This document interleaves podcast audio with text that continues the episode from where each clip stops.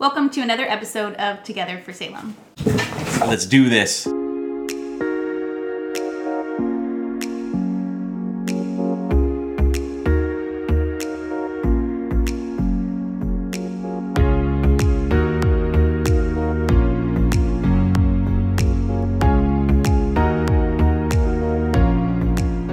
Hey, thank you for tuning in. It is good to be seen by you. My name is Jon. This is Liz.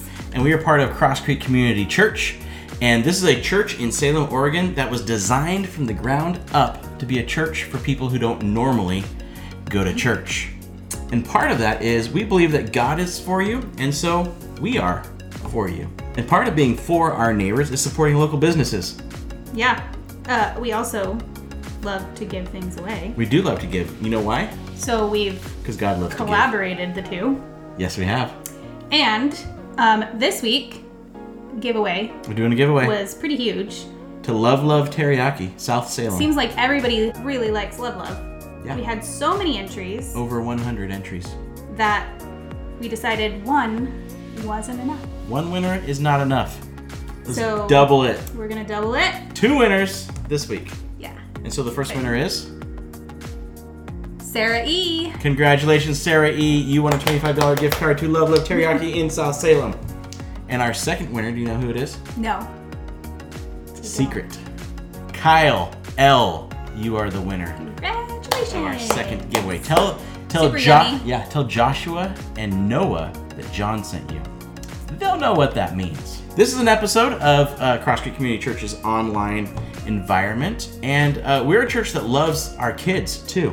We do. And so we didn't want to forget them. And I so, mean, maybe not ours, but oh, we love our just kids. kidding. When they're sleeping. But- No, but uh, we have uh, material for kids. If you uh, go to you go to this link right here, we have uh, stuff for your kids to hear how much God loves them Mm-hmm. and how they can um, obey their parents and submit in love, or just know that God loves them and that they're so. amazing kids. Kind of like that. Yeah. And so this week we're doing something a little different with our yeah, why are you sitting here? yeah. We decided to switch roles. That's weird. So we are hosting. It's weird that I'm here too. I love it that you're here. Mm, that's nice. You're my favorite. but uh, this week, Aaron is actually going to be talking to us about uh, walking into. This is something Aaron would do if he was doing it. Walking, right? Walking into the unknown. So, Aaron, Take it away. to you.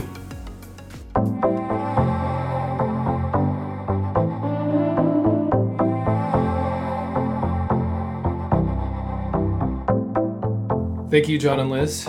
You might be wondering who this unknown person is here, but you'll figure that out.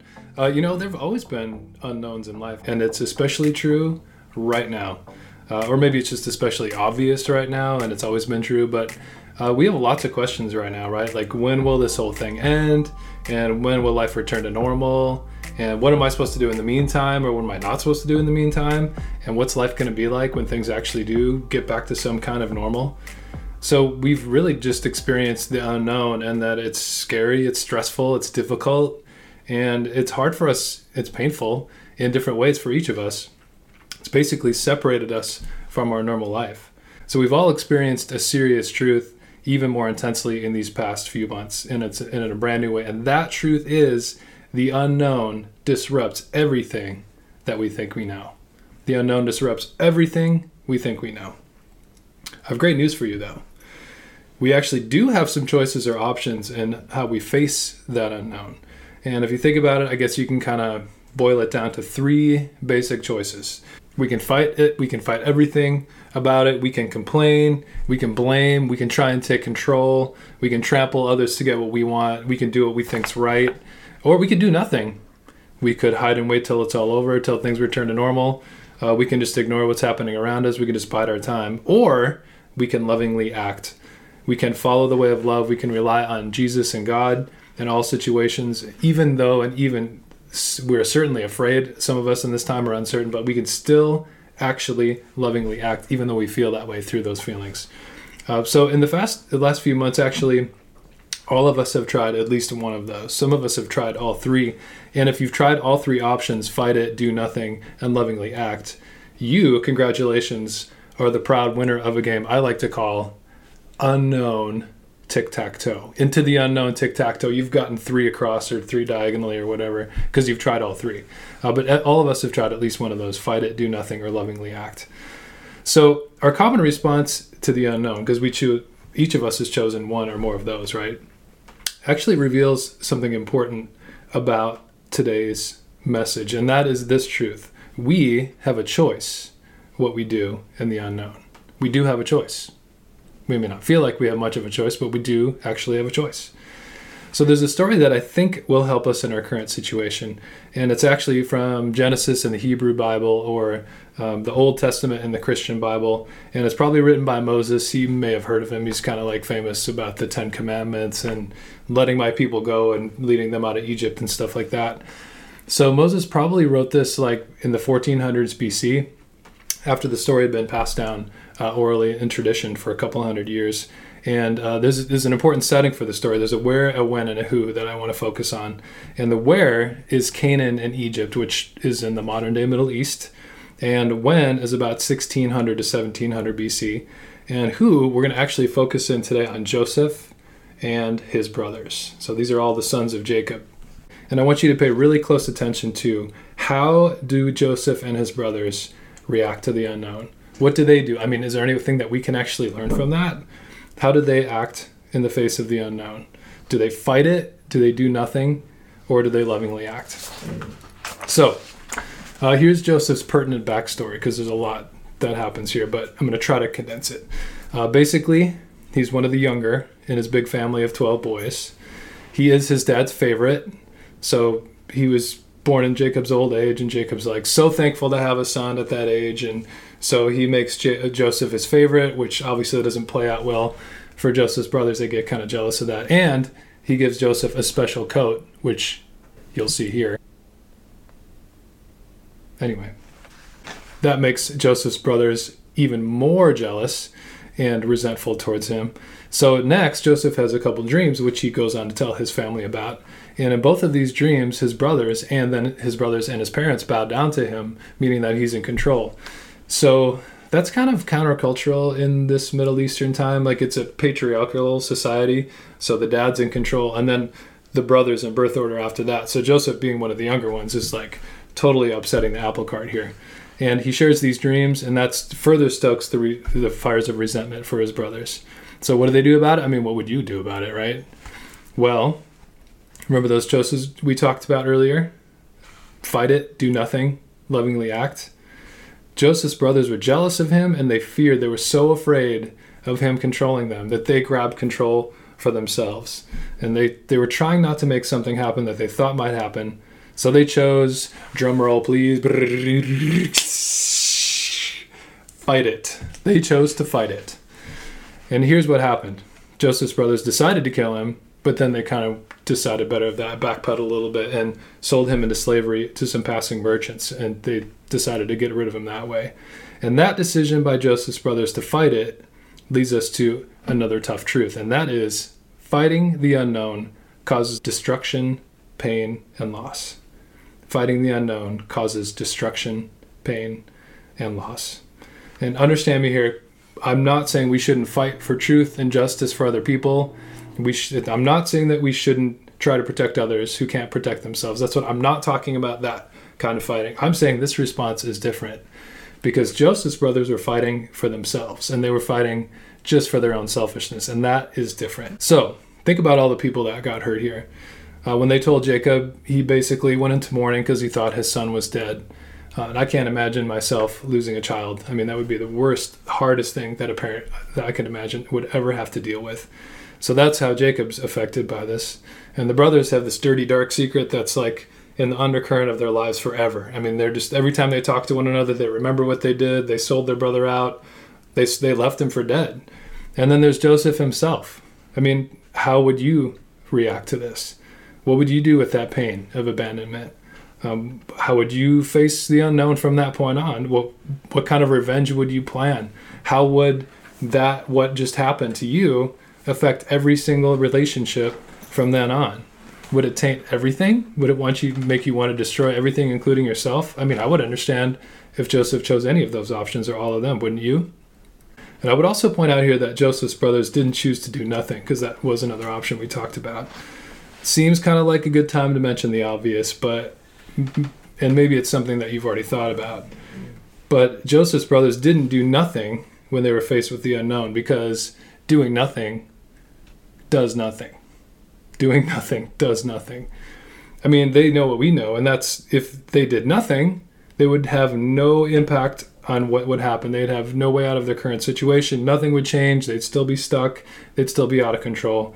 So that wasn't really a viable option for them. And I would argue it's actually not a good choice for us either, but more about that later. Uh, but Joseph, after he's sold into slavery, he ends up in Egypt and he gets a job working for one of Pharaoh's officials, whose name is Potiphar. And like he becomes, Joseph becomes in charge of all of Potiphar's estate. So Potiphar's wife gets the hots for Joseph and she tries to convince him to sleep with her and he says no and he runs away.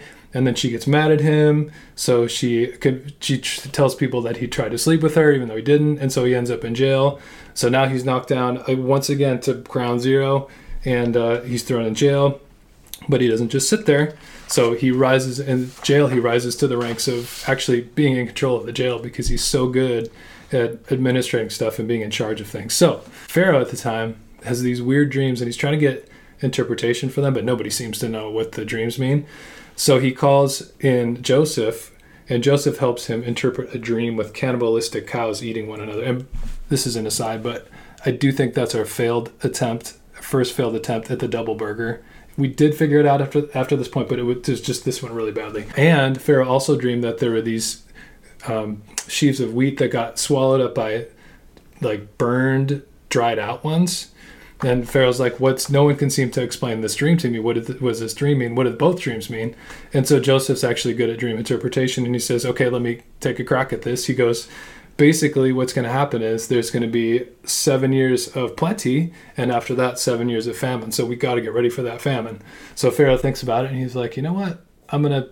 Believe you, Joseph. You seem to be able to interpret my dream. Nobody else can. So we're going to go with that. So far as Pharaoh actually puts Joseph in charge, of all of Egypt and exec like he's the executor of all of this plan to collect this grain and this food for when there's going to be uh, a famine after that.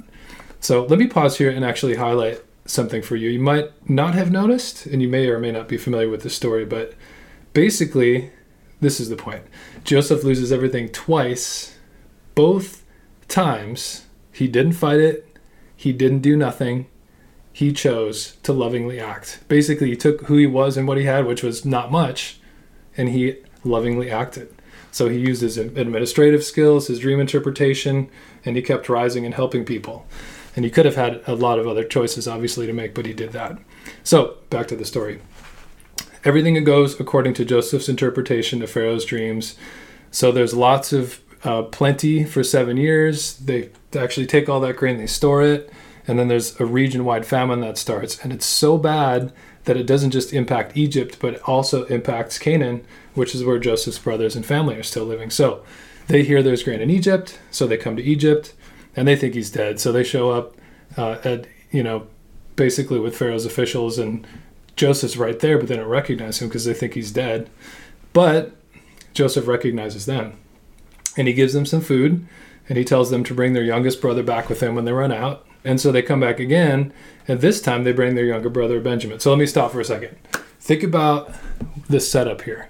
J- Joseph's got all of his brothers, basically all of his rivals for his dad's estate, um, all of the people who sold him out, sold him to be a slave, and left him for dead, all in the same place. They don't know he's there. So this is like the perfect setup for revenge, right? He has all of the control in the situation. So what happens? Please come closer, he, Joseph, said to them. So they came closer. And again he said, I am Joseph, your brother, whom you sold into slavery in Egypt. But don't be upset, and don't be angry with yourselves for selling me to this place. It was God who sent me here ahead of you to preserve your lives. This famine that has ravaged the land for two years will last five more years, and there will be neither plowing nor harvesting. God has sent me ahead of you to keep you and your families alive and to preserve many survivors. So it was God who sent me here, not you. And he is the one who made me an advisor to Pharaoh, the manager of his entire palace and the governor of all Egypt. You can argue Joseph has one of the best setups for revenge in all of history, and yet he foregoes that and actually thanks God instead. What is happening here? Okay, here's maybe maybe here's what's happening. Joseph is biding his time because all his brothers are there, but where's his father back at home? So maybe Joseph's. It's a shame on our culture, the ancient Middle East, and maybe he's not mad at his, his dad didn't sell him out to be a slave. So maybe he's just kind of biding his time and waiting for his dad to die, and then he's going to destroy all of his brothers and take all the stuff that should be his because he's supposed to be in charge, right? Um, so let's wait for that and see what happens. Here's here's what happens next. Uh, basically, time goes on, and Joseph secures food and productive grazing land for his whole family. It's hundreds of people uh, and his whole people group. And the famine keeps going for years, seven years. And finally, J- Jacob's getting old, and he's basically he dies because he's old and he's ready to die anyway. And at this point, we are there. This has to be the point where Joseph finally gets revenge in the situation, right? I mean, you're supposed to keep your friends close and your enemies closer. So Joseph has kept his family close, and they're all living right in Egypt where he's in control. And these brothers are going to get it. Are you ready for this? This is going to be great, right? It's like the perfect setup. But now that their father was dead, Joseph's brothers became fearful. I mean, wouldn't you be? Aren't you kind of scared? Like, I know what happens, and I'm actually a little scared for them right now. Let's see what happens. Now, Joseph will show his anger and pay us back for all the wrong we did, they said. So they sent this message to Joseph Before your father died, he instructed us to say to you, Please forgive your brothers for the great wrong they did to you, for their sin in treating you so cruelly. So we, the servants of the God of your father, beg you to forgive our sin. So, how does Joseph react? When Joseph received the message, he broke down and he wept. So, I can only imagine, it doesn't say, but I would think at this point, like all of that pain, and we're all experiencing pain right now, right? But all of that pain that Joseph felt just came out and he thought about all that his brothers had done and he, he didn't ignore that he didn't stuff it back down he experienced it and he was working through it and dealing with it it says then his brothers came and threw themselves down before joseph look we are your slaves they said but joseph replied don't be afraid of me am i god that i can punish you you intended to harm me but god intended it for, for good he brought me into this position so i could save the lives of many people well, does that surprise you just a little bit? I mean, honestly, doesn't it? It's not what many people would expect to happen in this story. Joseph chose to lovingly act when he had basically the perfect setup to, to get his deserved revenge. He was owed revenge, if you think about it. He, he did nothing wrong, and he could have just taken back what was his. And that brings us to the main takeaway from Joseph's life, and it's also an encouragement for us today, and that is this loving action has amazing results. Loving action has amazing results. So you might have noticed, you think, oh, that's great, Aaron. Thanks for sharing that. That's very encouraging. I really appreciate that right now. But aren't you kind of skirting around the main root question here? It's not really what happened, but why? So if you zoned out for a minute, I, I get it. I've been telling a long story, and it's people from thousands of years ago. But come on back and listen carefully. The key question is why? Why would Joseph choose to lovingly act? Why did he choose to act the way he did? Why not choose to get the revenge and everything that he was owed? Why not fight for himself or why not do nothing? The answer to that comes from the end of Joseph's story and the ends of today's end of today's story. In the end of Genesis, it says, "Soon I will die," Joseph told his brothers. So he's getting ready to die. He's old at this point. But God will surely come to help you and lead you out of this land of Egypt. He will bring you back to the land he solemnly promised to give Abraham, to Isaac, and to Jacob, who are all of Joseph's ancestors and theirs too. Then Joseph made the sons of Israel swear an oath, and he said, When God comes to help you and lead you back, you must take my bones with you. Why did Joseph consistently choose to lovingly act when he had so many other choices and he could have done something else. It's actually simple cause and effect. Trusting God leads to loving action. When you trust God, when we trust God, when Joseph trusted God, that leads to loving action. Basically, Joseph chose lovingly acting because he trusted God. One followed the other, one caused the other. That's the cause and effect at work here. He believed that the promise that God had made his great great grandfather and his great grandfather and his grandfather would actually come true, even though he was never going to see it. He was about to die. And he was not even in his homeland anymore. He was in a totally different place than God had promised, but he still trusted God and he lovingly acted. So, what does this all mean for you, for me, for us? I mean, no doubt things are really, really hard right now, and there's a lot that's unknown.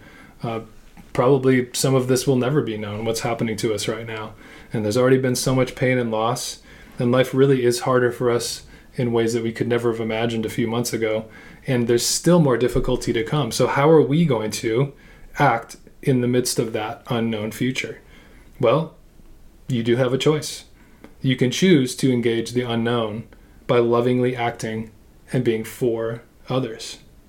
You can be for others. You can choose to engage the unknown and lovingly act and be for others. We, just like Joseph, can choose to do something different than to fight it and to do nothing.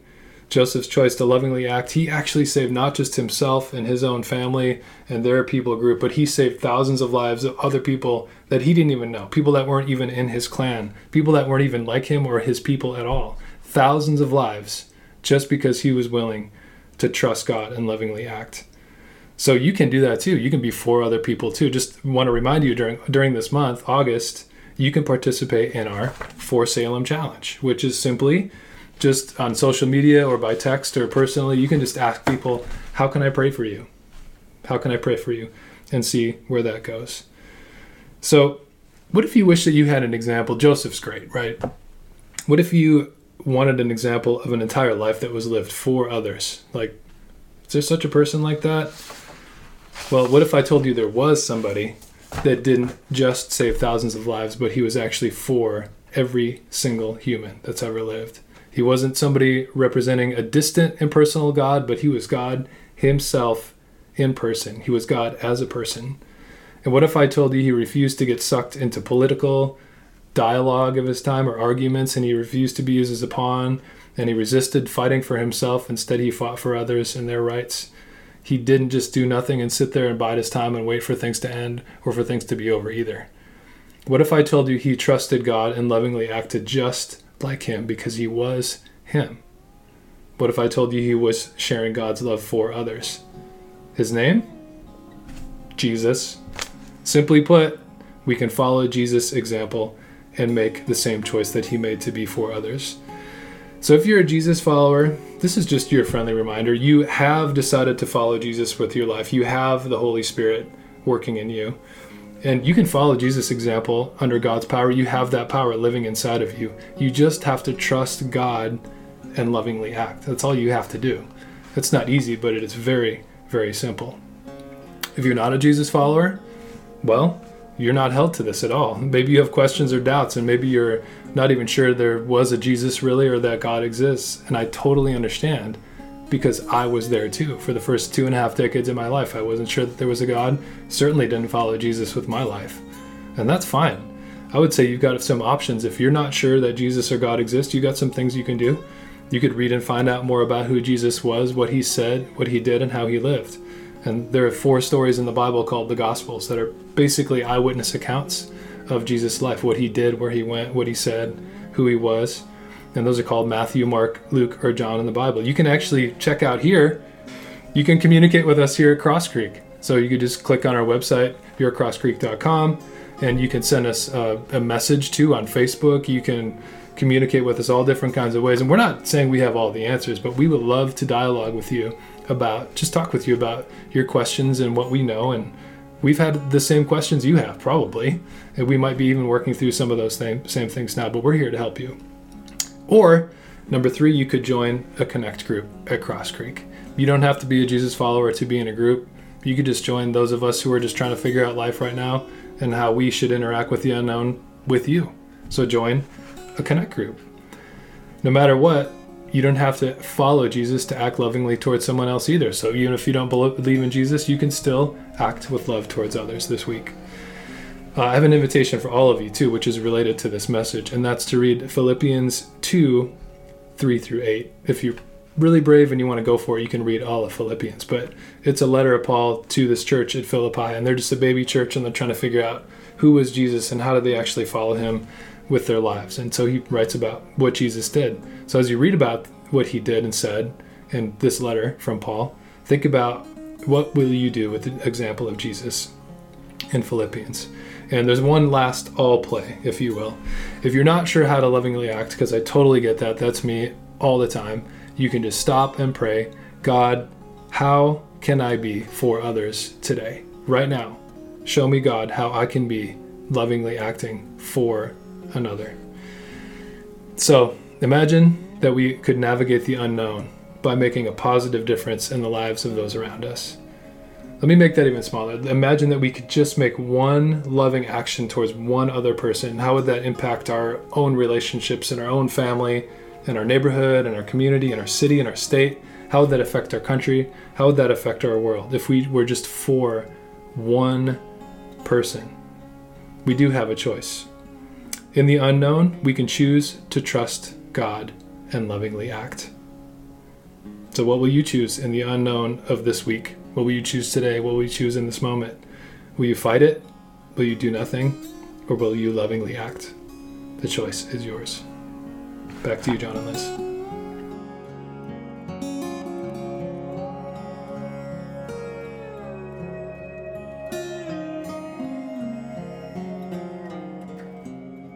Thanks, Aaron. That um, the idea that a trust that leads to loving action really is mm-hmm. kind of what it's all about, right? We trust God, and so that we can love others through His love. Right.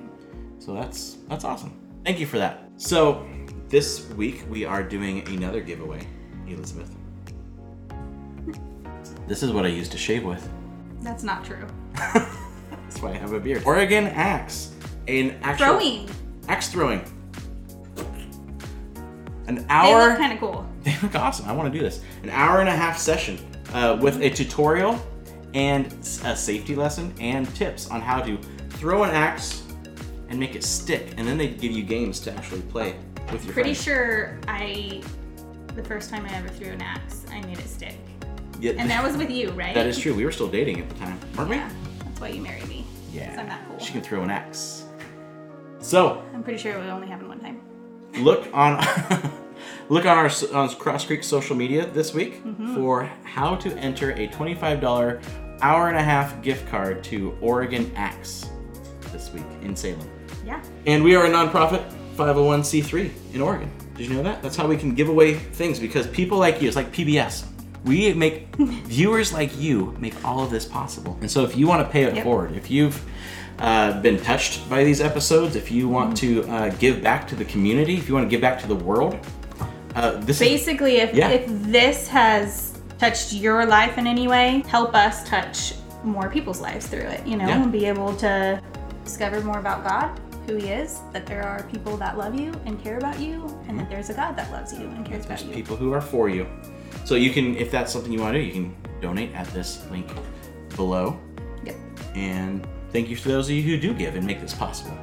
So Thanks, guys. thank you for watching. I hope I won't have- see you next week, but he probably will. I'll probably be on, but it's good to good to see you. Thank you for watching. We'll see you soon.